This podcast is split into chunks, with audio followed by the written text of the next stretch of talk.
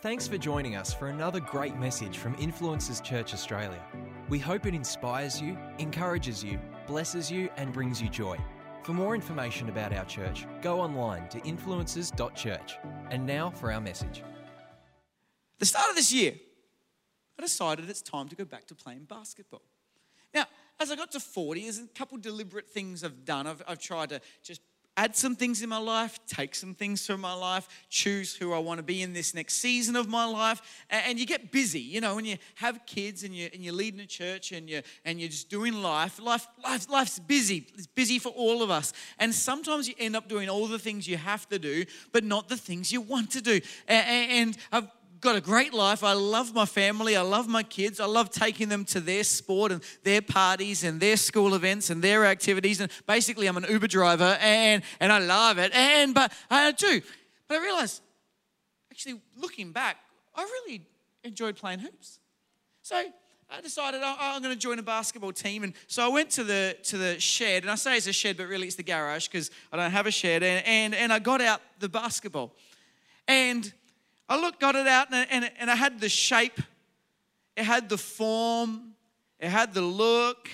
You would have said, like, this is a basketball ready to go. Except the moment I went to use it, it's actually lost its bounce. It's actually, so I looked into it uh, and I applied pressure to it. I realized it lost some of its air. We say it this way it's lost its, some of its breath. And, and, I, and I realized that while it had the form of a basketball, it no longer had the power thereby. It just had gotten flat. It's not that it did anything wrong, it wasn't necessarily from overuse, just sometimes things get flat. If I'm honest, if I get to the start of this year and after, you know, you, you, you walk through the last few years that we've all walked through as, as just Australians and, and humans and Omicron and all those things. And, you know, you, you, it's easy to get tired and weary just, just doing life, leading a home, leading a marriage. And I know for, for myself, trying to, you know, lead the church through this season, it's been, it's been my privilege, but also wearisome. And, and I got to the start of this year, and if I'm honest, while I had faith and I had vision, and you might look and say, "Hey, Josh, you've got the you got the form of godliness. You've got like you know you you, you look like a like you're doing well. You've got you're full of bounce. You're full of energy. You're but if when I had pressure applied and when I examined myself, to be honest, I just felt flat. I say today, when we get to this moment, it's it's not that necessarily we need revival or renewal because we've done something wrong. And maybe we make mistakes. I think God understands. He knew. That's why He has grace. But if we're honest, sometimes just the air gets taken out of us. And not because of any fault of our own, time goes on and we need reviving because we get flat. Have you ever been to the ocean and you've gone and you, we all have, I think most of us, and uh, if not, this afternoon. And uh, and you're in the ocean and, you, and you're just out there and, and you know what it is to over time you just look back and you look for where your towel is and then i'm looking for where Shan's is and i can't see Shan's on my towel and i think great she's run off with all of my money and then i realize she won't get far. That's fine. Uh, there's not a lot. And, and, and I realize, where, where, where's my stuff? And then you realize oh i've drifted and you do nothing wrong to drift. You just naturally, when you're out there, you drift. So you make a decision at some point, I have to get back to where I once was. At some point, when I get a little bit flat, I have to realize by no fault of my own, maybe I need life to come into me again. I need breath to come into me again. The truth is, all of us at some point, with our walk with Jesus, will get flat in some area. And your area might be different to someone else's area, but the life to the full, if we're honest, not all of our areas with walking with Jesus are full. And if we're honest, we drift. And we're reading this quote together this week uh, as a team, and D.A. Carson says this. I think it's really powerful. People do not drift towards holiness. Apart from grace driven effort, people do not gravitate towards godliness, prayer, obedience to scripture, faith, and delight in the Lord. We drift towards compromise and we call it tolerance. We drift towards disobedience and we call it freedom. We drift towards superstition and we call it faith. Uh, we cherish the indiscipline of lost self control and we call it relaxation. We slouch towards prayerlessness and we delude ourselves into thinking we've escaped legalism. And we slide towards godlessness and convince ourselves that we've been liberated. For honest, and, and we're following Jesus and we're doing life, there are areas of our life, and it might be our prayer, and it might be our faith, and it may be the word, it may be our worship, it may be just gathering together with the saints, uh, it may be even some of those truths that we once held to that now we've let go of and we live a little more free. That we actually look back, and if we were to see those markers where we once were, if we were to look back to first love, if we were to say, That's where I've got to get back to, I find that I've drifted. So what this is what we need to do is we need revival. What revival is is a revival is an awakening of things that's gone to sleep. It is a reviving of things that have died. It's a renewing of things that's been neglected. It's a return to first love. A, a revival is more than a meeting, a revival is more than an encounter. A revival is a spirit and a hunger that says that there has to be more, and I want God to start that in me. I believe that God is calling us to be a community of miracles and revival. Amen. And when I think of that miracle and revival, and I'm certain when God pictures miracles and revival, He's not picturing a preacher and He's not picturing a meeting. I believe it's individuals that are walking in personal revival and the supernatural, miraculous power of God in their everyday life. And when we gather together, we encounter the presence of God in a meeting, but that's not the highlight of it. The highlight is that this is merely an overflow of what God's been doing in my life every day. And for the new or those that need to be renewed, this is the invitation for you today. But it has to start in your home. Has to start in your home. So let me read something which some of our dream team heard me share the other day. And I know you're going to be more faith filled because this has started in your life because you've heard it. So join me. It says in Joshua 24, we pick this up, the last chapter of Joshua's life, and scripturally.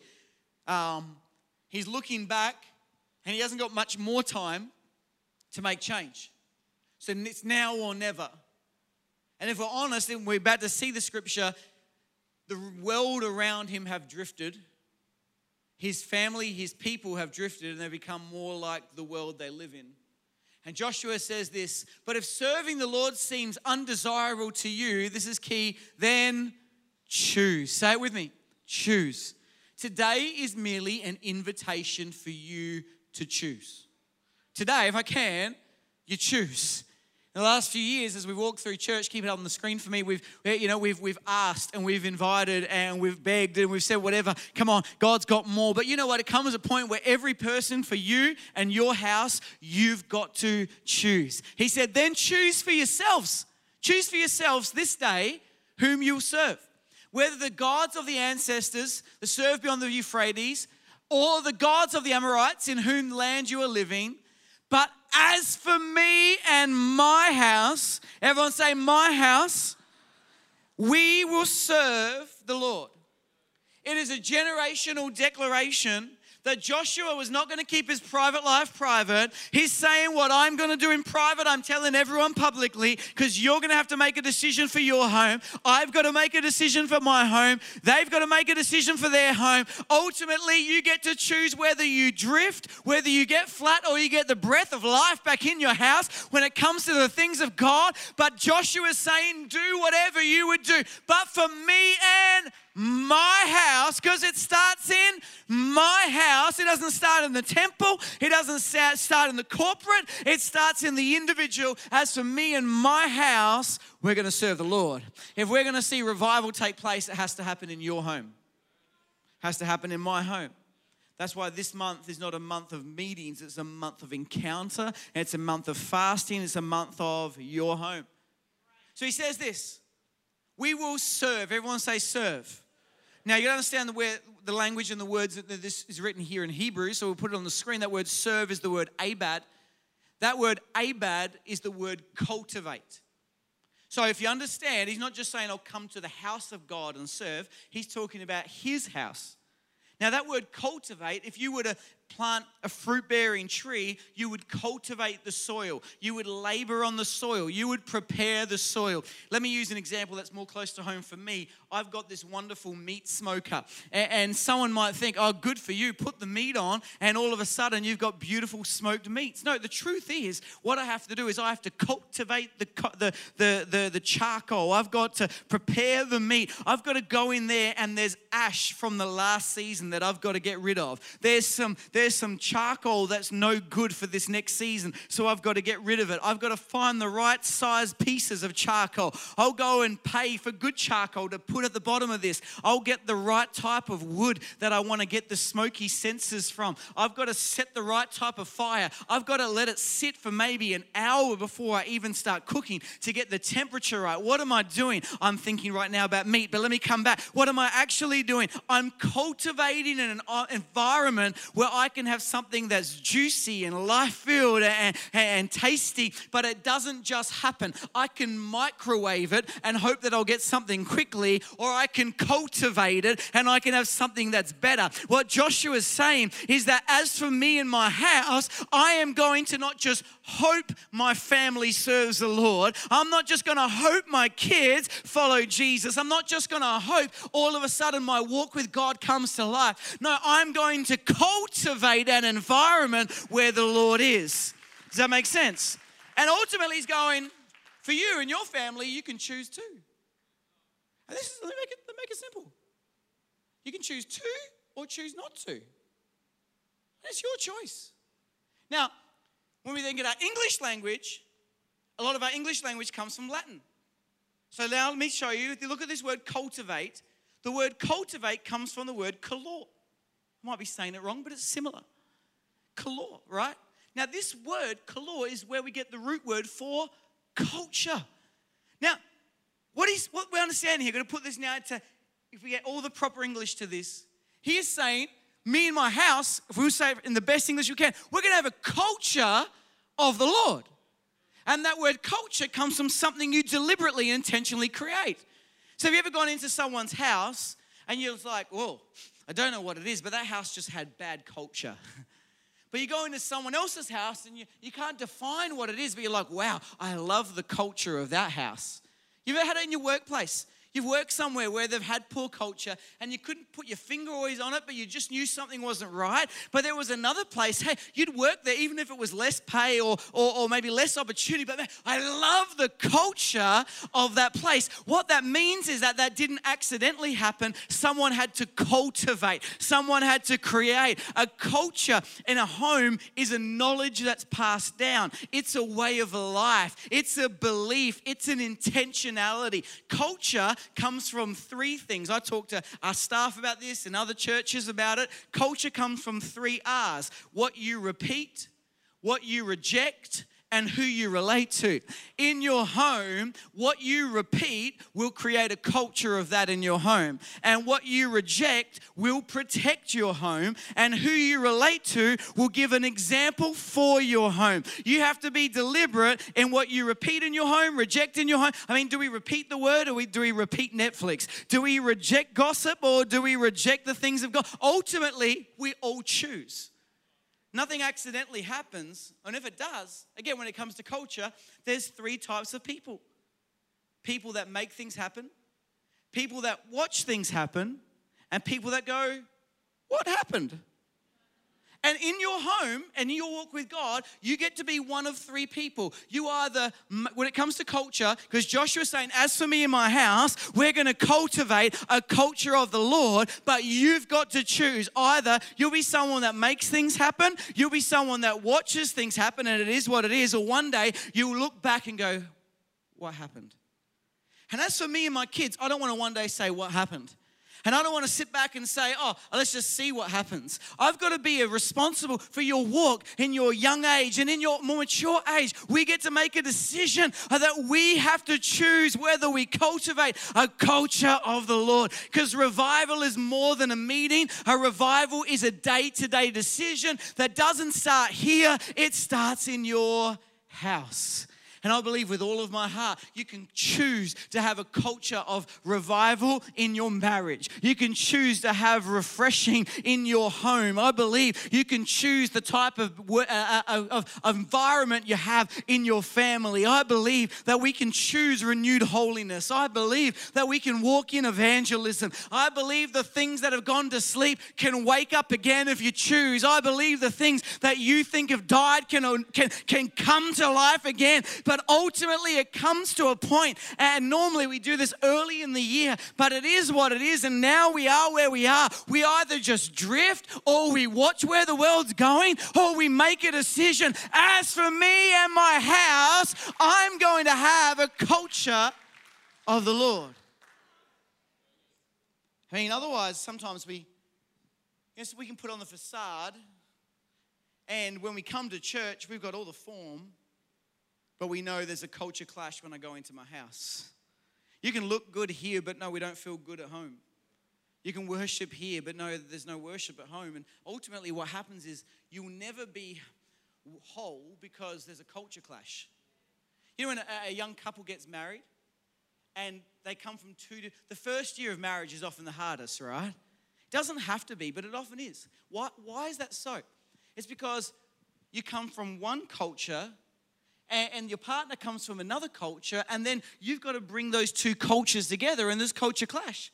Because say this way: if you're getting married, some people spend so much time, energy, and money on the wedding day, but they haven't prepared for the marriage that's going to go for the rest of their life. And you have a wedding day that looks beautiful and it's got the form of a healthy marriage, but the days after, you know what it is to clash because there's two cultures in the home. This is why you do pre marriage counseling. This is why you need people that you relate to, not just repeat and reject, but relate to. Because in your early years of marriage, it won't be perfect. But watch when your two cultures align. It's why you don't let things just drift. It's why if you've been married for years and maybe you feel like you're drifting apart, you get to choose what kind of culture you're going to have in your marriage. You get to choose what kind of culture you want to have around your kids. And you fight for that culture because when those cultures come into alignment, like a marriage that two cultures come into alignment, watch the marriage heat up.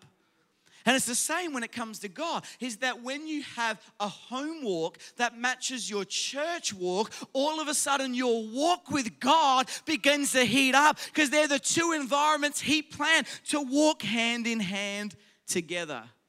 You see, I can today get the hose out and just spray everyone, but I'd rather be a little sprinkler, a bit of an invitation because we don't want just to have a moment. We want, we want okay, this, this meeting and our church meetings should be a public expression of our private devotion. It's not about today, it's about tomorrow. It's about what you do and when you choose when you go home. See, even for Jesus, they would say, Where's revival? Is it Toronto? Where's revival? Is it in Africa? Where's revival? It's in this church. And I believe that there's been moments, beautiful, incredible moments of revival that, by the way, didn't happen because of a preacher. It happened because people prayed on their knees before it happened. It happened in homes and it happened in people deciding. You look at the revivals that happened in the past. I don't have time to show you today. I can show you about three or four revivals that happened straight after a pandemic because people got so done with where the world was going, they just got on their knees and had private revival that turned into a public one. But they would say to Jesus, to the disciples, uh, When is your kingdom coming? We see this in Luke 17. When's your kingdom? What are they asking for? They're asking for revival, they're asking for change, they're asking for renewal. And, and Jesus says, They can't say, Here it is, or there it is. Because people want to go, that's revival, that's not revival. No. He says, You see, the kingdom of God is within you. Do you know what that means? Within you, as we go to the, to the Greek now, that's the word entos. And that word entos means in the midst of. You see, revival happens in the midst of your family. Revival happens in the midst of your home. Revival happens in the midst of breakfast. Revival happens in the midst of your morning. Revival happens in the midst of where you are. See, God doesn't want you just to come to where revival is, He wants to have and dwell in the midst of you. He wants to be in the midst of your conversation. I believe that you can see revival in the midst of your house each and every day the keys can come. So let me just challenge you on some because can I say your area that you need fresh air and breath will be different to someone else's. But I can guarantee in this room, we all need reviving in some area. So if we can just posture ourselves there and not say, no, I've got it there, I've got it there, and I've got it here. No, just for whatever it is for you, just simply say, here I am. Position yourself. We'll see what God can do. Uh, can I ask firstly about the word? Oh, let's, let's start with worship. You know, we're about to worship in a second, and, and I say, if, if this is the only worship you have, then it will never satisfy. Some people say, I didn't get much out of worship today. I can almost guarantee, guarantee that means they didn't worship at home during the week. See, what we come in here to do corporately as we join voices and lift up the name of Jesus is actually not for us. But it's in our private worship and devotion in my house that I actually see break, breakthrough in, that has overflowed during the week. As for me and my house, I've chosen to have worship. The first thing in the morning, I've set my alarms, my sound, my speakers that first thing in the morning, seven o'clock to wake up my boys, I put worship on in my home. I wake up, the boys wake up to worship. Why? Because one, they're going to fight me when I wake them up for school again. I'm hoping it helps me a little. But more so, I want them to wake up and the first thing they hear in the morning and the first thing they experience is the presence of God. It's a choice. I just had to choose. What, what about the word? Yeah, I don't read the, I don't read the word for you. I have to read the word for me. But it's so easy to drift and read for you. But you should only ever receive the overflow of what God's doing for me personally. As for me in my house, if the word is the seed, how's the soil? Am I cultivating and making room for the seed to, you know, not every time you read the word, you're going to get something. If I just take the example Jesus gave us of the seeds, only one in four landed. And he didn't say that was a problem. He just said, make sure that one in four really grows. Sometimes reading the word's not always going to have something that sparks life that you're aware of, but maybe it goes in soil we never even realized. Again, in the car, I've made a decision more often than not. When we're in the car, my boys, when I'm driving them to school, I have the Bible on. Again, there's much, there's things they would rather listen to. I grew up with my mum and dad playing the Bible when I went to sleep, and I hated it. And now I've become them. And the circle is complete. But why? Because they want to, and you know, by the end, we'll get near school and they'll put Planetboom on, they'll put something, but I want them to get the word in their spirit. And I don't know if it all connects, but the other day I'm putting Jack to bed and he just started, asked me a question. What's all that shundaba, shundaba, shundaba, shundaba doing? How do I, how do I do that that you pray in? I just want an environment where I make a decision where they can come and ask. As for me in my house, I, I want a culture of the Lord. And I say to a younger generation, okay. it's not enough to just have head, read the word or you've got to hear the word, you've got to read the word, you've got to study the word, you've got to memorize the word, and then it will engraft into you. If you don't memorize the word, you won't have a weapon to use when the enemy comes against you or when you need to walk in authority you have to memorize scripture. And for some of us older generation that's memorized scripture, because our parents put it in the back of our toilet door, or we or we had to read for this amount of time before we went to bed, or because kids' church taught us. Because we learned it years ago doesn't mean we shouldn't be memorizing new scripture now. Because I believe that we can revive that hunger for the word afresh by choosing. Because as for me in my house, I want the word of God. What about generosity? What's that got to do with it? It's got heaps to do with it. The scripture is the story of generosity. So, have you cultivated generosity in your life? Shans and I years ago decided that in our house, we get our money and we give what the Lord is, give the Lord what's His and put away for school fees and, and our mortgage and all the rest. But we've also got a generosity account. That at any opportunity where God shows us, we've got an option for generosity. My boys, when they do their jobs, they get pocket money and I make them split up tithes, savings, spending, and generosity. That's the one they fight me on the most, but also love the most when they get to use it. Why? I'm not saying I've got it all together. I'm just choosing for me my house what kind of culture am I going to have.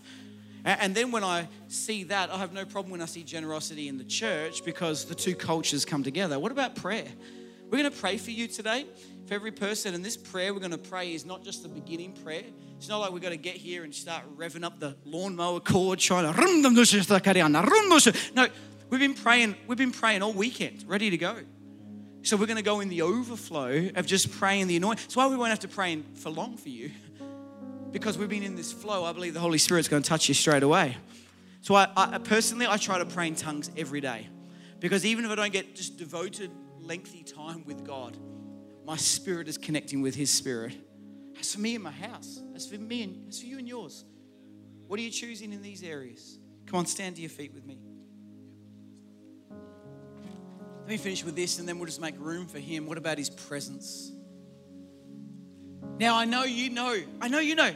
And again, find which of these is for you. But I know you know God is present in your home. But do you make room to sense his presence in your home? Psalm 139 says, Where can I go from your spirit? I don't want to leave from his spirit here and go to a place where he's not or where I don't sense him. Where can I flee from your presence? There's one thing to know the Spirit, but there's another thing to know the presence of the Spirit. So, the question is do I come in today into the presence of God and then walk out and carry my frustrations? Do I leave here and pick up my frustrations, my annoyances, my complications, my disappointments?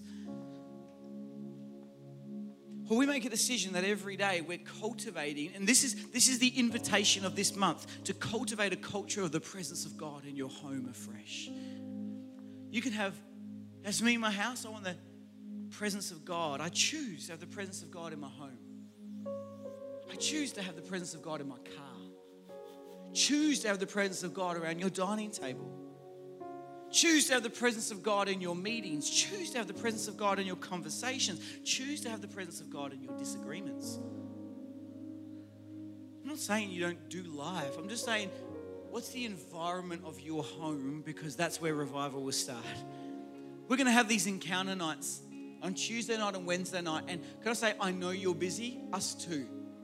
But it'll never happen if you never prioritize it and choose. So we're having a couple nights, and one internally, and one we're bringing Corey in just to flow in the prophetic, and we're going to pray. And that may be the spark for you of what you take home. But I'm also praying because I know there's some great people that love the presence of God. You're going to bring it with you, and you're going to help others to encounter. And this is how the church works one sparks, one gives, but together we can walk in revival. I mean, look at David. David had disappointments like you, and he had discouragement like you, and he had misunderstandings and misjudgments like you, and he had mistakes like you. But a fundamental thing for David's life was that he he, he yearned for the presence of God. Is like like as the deer pants, and, and a, a, day with you or a moment with you is better than a thousand anywhere else, or, or just to be a doorkeeper. I mean, he understood what it was just to say, whatever's going on, all I want is to be in your presence. I mean, Moses, who had responsibility like you and pressure like you and failure like you said he said what said don't let your presence don't let us go without your presence. He said he said let your presence just pass me by.